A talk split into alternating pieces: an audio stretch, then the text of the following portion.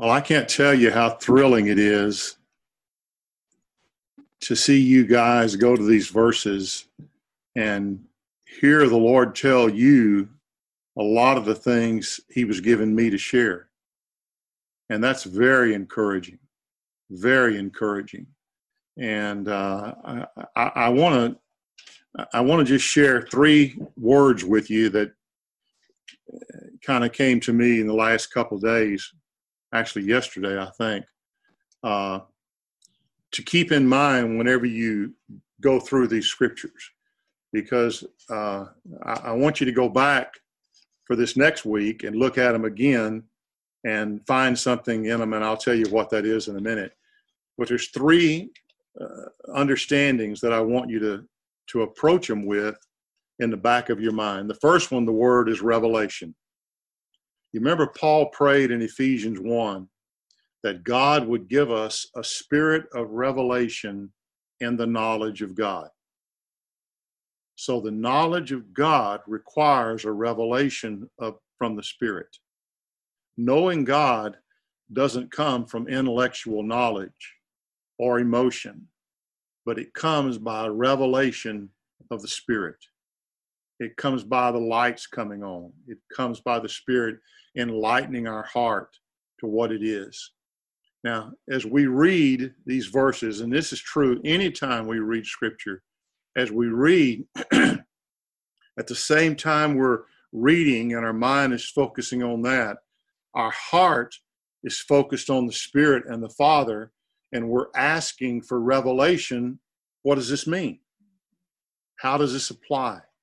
How is this relevant?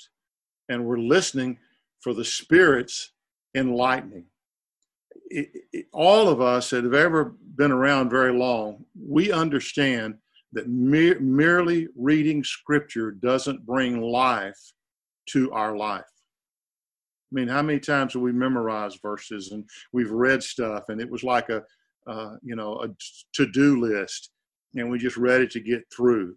And, and, Second Corinthians 3 says the letter kills, but the spirit brings life. And so just taking the scripture as the letter will just bring death. It, it, brings deception because we think because we've read it and because we memorized it, because we know we can recall that verse, we think then that we're more spiritual or we think then that we know God. The truth of the matter is, everything has to come from revelation by the Spirit in order for us to know God, to know Him personally. And so as we as we read that, you're listening on two levels. You're listening to what you're reading, but at the same time you're listening deeper, asking the Spirit, what does this mean? How is this relevant? How does this apply? So as we go back this next week and, and review these scriptures, there's a real tendency to allow familiarity to breed contempt. Well, I'm familiar with that verse. I know what it says. I don't have to pause over it very much. I can just skim through it and read it, and and it we have contempt for the word because we don't really value it. Instead of going to it and say, Father, I've read this a thousand times. You showed me a thousand things about it, but I know there's a thousand one. I know there's something else. So I'm going to meditate. I'm going to, as I approach it, I'm going to read it. I'm going to ask you to speak to me. I mean, how many times have we read those verses in Exodus? If you ever read through the Bible, somewhere you got bogged down. Either Leviticus, Deuteronomy, Exodus, you know, somewhere in there, just that stuff repetitive. And we missed because God still speaks to us in that. And so as we go back now, excuse me, as we go back, we're listening on those two levels. We're listening to what we're reading, and we're listening to the Spirit to make clear to us, relevant to us, practical to us, what it is we're reading. So the first word is revelation. We're looking for revelation from the written word. All right. The second word is shadow. Is shadow.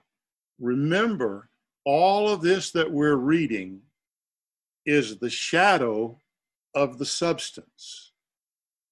It's not the substance, it's the shadow of the substance. Yes, there really was a tabernacle. Yes, there really was a temple. Yes, there really was an ark. Yes, there really was a mercy seat. Yes, all of that stuff was there. But listen, every single bit of that is temporary. It's not permanent. It was a shadow. It was a shadow of something that is permanent. It is a shadow of the substance. And so we need to be careful that we don't become enamored with the shadow and miss the substance. I love that illustration James Ryle talks about. You remember uh, in, in Hippo in the Garden, he says he's riding down the road and he sees this huge billboard. And underneath the billboard, there's a pig and he starts thinking, God, Lord, what is a pig? What is it? What are you trying to say to tell me about the pig? And so he spent about a week studying about pigs and how they were unclean in Scripture. And well, Lord, is there something unclean in my life? And and he just spent a lot of time captured by the pig. And so finally, he couldn't come up with anything, and he went back to the Lord and he said, Lord, I don't understand what you're trying to say to me. What is it about this pig you're trying to say? And the Lord said, Did you read the billboard? He said, No. He said, Well, go back and read the billboard. So he gave it to him again, and he saw the billboard, he saw the pig, but he read the billboard, and the billboard said, Don't get distracted. It's easy to get distracted. It's easy to read it and get distracted with the shadow. But understand there is reality behind it, and the Spirit's revelation brings that out. Listen, what we are seeing is a peek, a glimpse into the mystery of God. The mystery of God is the reality. All of this that we're reading is the peek into that. And we can see and behold the mystery of God as we look at this if we don't get caught up with the shadow. So there's revelation, there's shadow, and the third one is people. People. God's purpose has never been about buildings made with hands. Never, ever. From before creation, his purpose was Christ and a people of Christ. It was always about the people. It was always about having a revelation with them. It was never about buildings. You have to understand that Solomon went to this great extent to build this awesome building but it was nothing but a palace until God's glory moved in. Then it became the house of God. And even that was temporary. So God's heart has always been about people. So part of the mystery of God is people. Part of God, what the substance is, is what God does in people. So as we go back and look at Scripture and see beyond the shadow, put our hearts open to revelation to ask the Father to speak to us about how this is relevant today, how this is relevant to my life now, how is it relevant to the body of Christ. You've already begun to see a bunch of it. I'm just so blessed in what the Lord has shown you in some of this stuff. So as you go back through it, remember revelation, remember shadow, remember people. And here's what I want you to do when you go back through it this time I want you to make a note as the people went to meet God. That was the purpose of all of this. It was a meeting place for God to meet with his people. I want you to go back and I want you to note what happened in that context. When they got there and they met God, what happened? A bunch of times God said, this is the purpose of this meeting.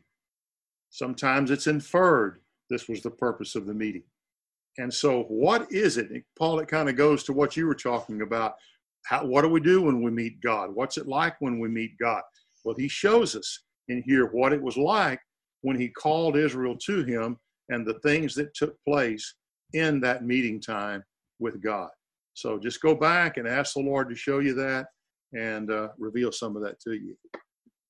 And uh, so I don't I don't know when we're going to get back together. We'll get we'll do this next Sunday unless we get together next Sunday. Good to see Judy and Donnie and some of the other guests that were here with us today. Thank you for coming. Anybody else have anything else to share before we cut out? Hey, Micah, if I could just I want to I want to jump on one thing you talked about in the shadows.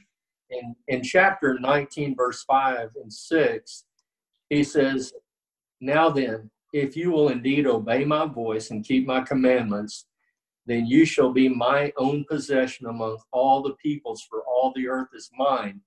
And you shall be to me a kingdom of priests and a holy nation. And as I read that, I, I realized there is tons of shadow here, but there is some that has always been a reality. It's not a shadow. And so in these verses, he talks about what is the reality from the beginning. It's I want a people, I want a nation, you are a kingdom of priests. That's always his heart. And so to me, I've been kind of seeing the mix of the shadow and the reality through that. Most of it's shadow, but then every now and then you just get a picture of that, what's always there and what's always been real. Yeah, God's always given us a glimpse into the mystery, but we got caught up with the shadow. We got caught up with what was not the substance, and we camped there. We stayed there. And then we made a theology out of it and we made a religion out of it. We missed the fact mm-hmm. that what was really in God's heart was revelation, his son, and his people. That's good.